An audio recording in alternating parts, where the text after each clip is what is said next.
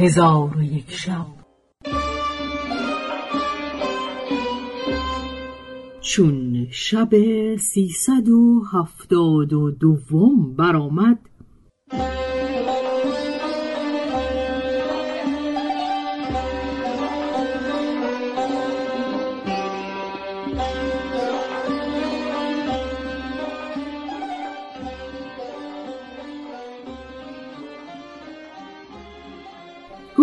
ای ملک جوانبخت عابد چون این ابیات به انجام رسانی او و انس الوجود چندان بگریستند که کوه از گریستن ایشان به ناله درآمد و از غایت گریه و زاری بی خود بیافتادند چون به خود آمدند عابد با انس الوجود گفت من امشب بعد از نماز از برای تو استخاره کنم تا معلوم شود که چه بایدت کرد.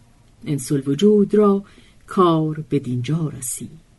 و اما ورد الاکمام چون به کوه سکلا رسید و خود را با دایه خیش تنها دید بگریست و گفت به خدا سوگند ای قصر تو نیکو مکانی. ولیکن جای حبیب من در تو خالی است. پس ورد الاکمام در آن جزیره پرندگان بسیار بدید. خادم خود را فرمود که دامی برنهاده از آن پرندگان سید کند و هرچه سید کند به قفسی بگذارد. پس از آن خود در منظره قصر بنشست. از انسل وجود یاد کرده آب از دیدگان فرو ریخت و این ابیات بخوان وقت است اگر از پای درآیم که همه عمر باری نکشیدم که به هجران تو ماند. سوز دل یعقوب ستم دیده ز من پرس کندوه دل سوخته هم سوخته داند. دیوانه گرش پند دهی کار نبندد ور بند نهی سلسله در هم گسلاند. ما بی تو به دل بر نزدیم آب صبوری در آتش سوزنده صبوری که تواند؟ گر بار دگر دامن کامی به کفارم تا زنده ام از چنگ منش کس نرهاند. چون شب درآمد ورد الاکمام را وجد و شوق افزونتر گشت و از روزهای گذشته یاد کرد و این ابیات بخواند. سر آن ندارد امشب که براید آفتابی. چه خیالها گذر کرد و گذر نکرد خوابی. نفس خروس بگرفت که نوبتی بخواند. همه بلبلان بمردند و نماند جز قرابی. نفحات صبح دانی به چه روی دوست دارم که به روی دوست ماند که برف کند نقابی. ورد الاکمام را کار بدین گونه شد.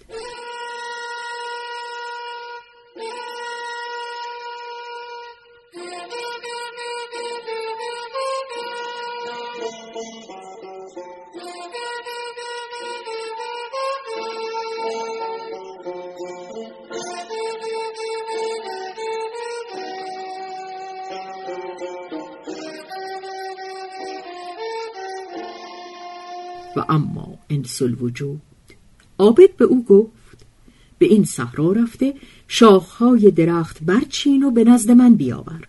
انس الوجود شاخها فرو چیده به نزد عابد آورد.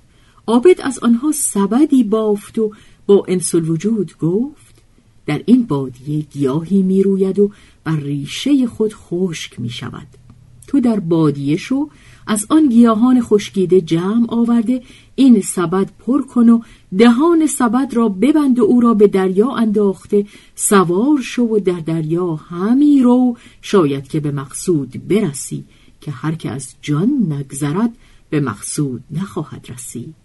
انسل وجود گفت سمعا و طاعتا.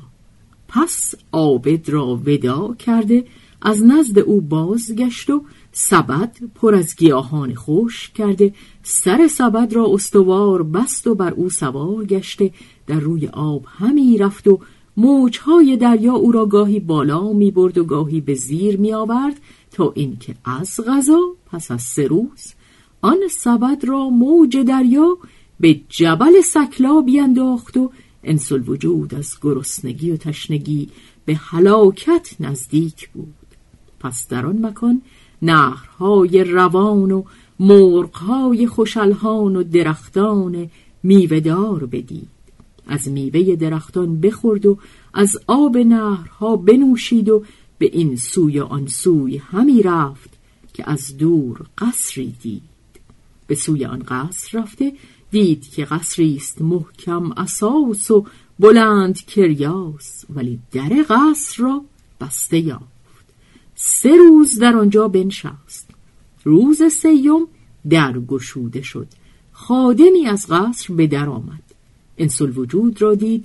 در آنجا نشسته به او گفت تو از کجایی و بدین جایگاه تو را که رسانید؟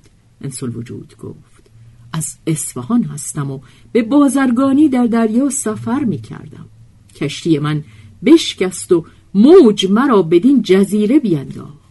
خادم او را در آغوش کشید و گفت ای مبارک پی خوش آمدی که اصفهان شهر من است و در آنجا دختر امی دارم که او را دوست می داشتم و من خورد سال بودم که به دختر ام خود عشق می ورزیدم.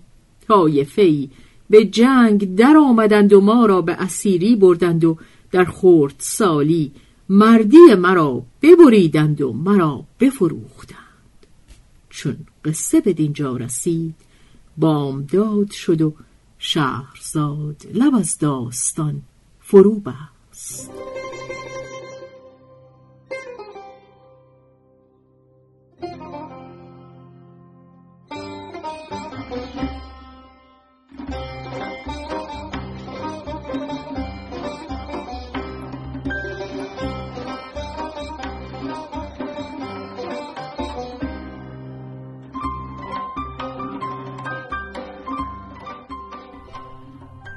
به روایت شهرزاد فتوهی. تنظیم از مجتبا میرسمیعی.